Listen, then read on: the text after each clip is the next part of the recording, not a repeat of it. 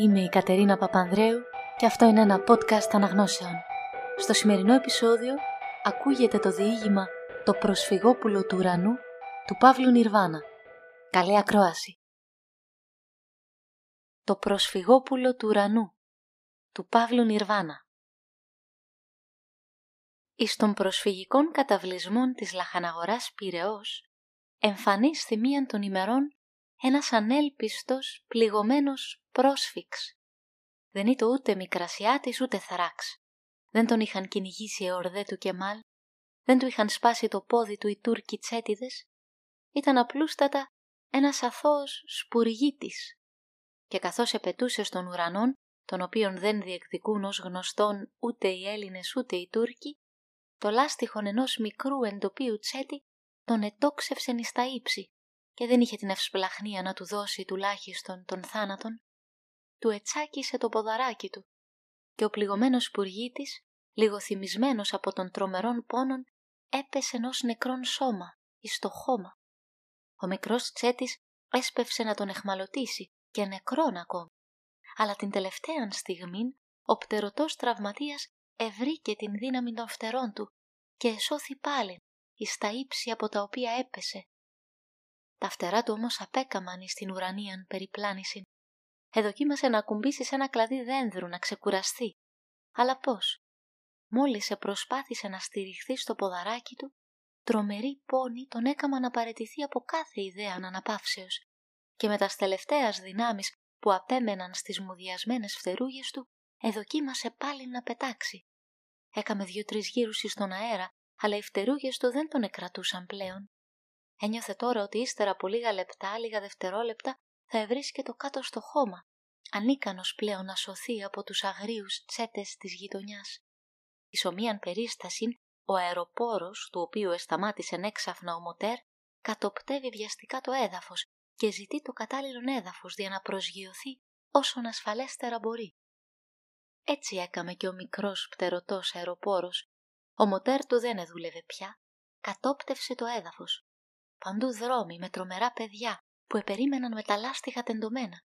Παντού εχθρικοί αυλόγυροι. Παντού άξενα κεραμίδια, όπου ένας τραυματίας πουργίτης, ανίκανος να αναζητήσει αλλού την τροφή του, θα κινδύνευε ασφαλώς να πεθάνει από ασυτεία.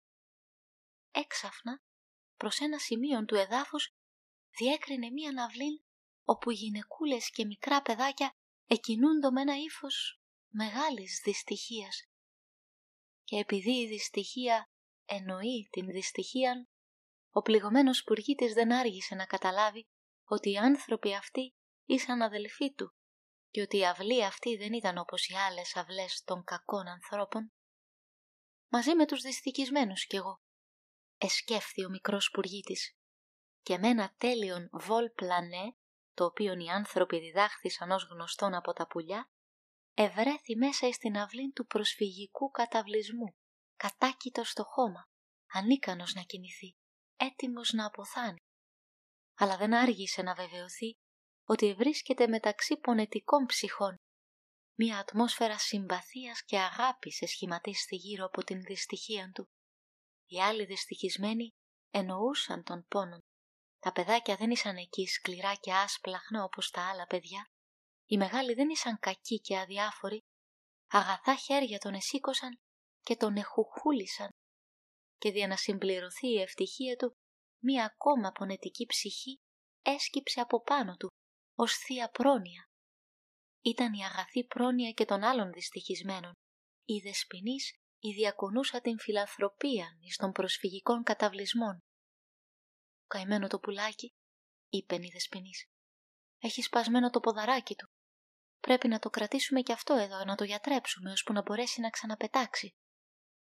Ο μικρός σπουργίτης, μολονότι δεν εγνώριζε την γλώσσα των ανθρώπων, εκατάλαβε πολύ καλά τι έλεγε η δεσποινής, διότι η γλώσσα της αγάπης είναι μία για όλα τα πλάσματα του κόσμου τούτου. Και έσπευσε να ευχαριστήσει την δεσποινίδα με ένα γλυκύτατον τσίου τσίου. Ευχαριστώ καλή μου κοπέλα, ευχαριστώ πολύ. Όταν γίνω καλά, θα έρθω να σου πω ένα ωραίο τραγουδάκι στο παράθυρό σου. Δεν τραγουδώ σαν το αιδόνι, αλλά τα γλυκύτερα τραγούδια δεν είναι και τα τεχνικότερα. Ευχαριστώ, καλή μου κοπέλα. Ευχαριστώ πολύ. Τσίου τσίου. Δύο τρυφερά χεράκια επήραν τον μικρόν πτερωτόν πρόσφυγα, του έδεσαν το ποδαράκι του, τον ετάισαν, τον επότισαν και ύστερα τον ετοποθέτησαν σε μια ζεστή και μαλακή φωλίτσα. Ήτο και αυτός ένα προσφυγόπουλο του ουρανού, όπου η κακία των ανθρώπων φθάνει κάποτε αγρία και τρομερά, ως να μην της έφθανε για να χορτάσει αυτή η μεγάλη και απέραντη γη.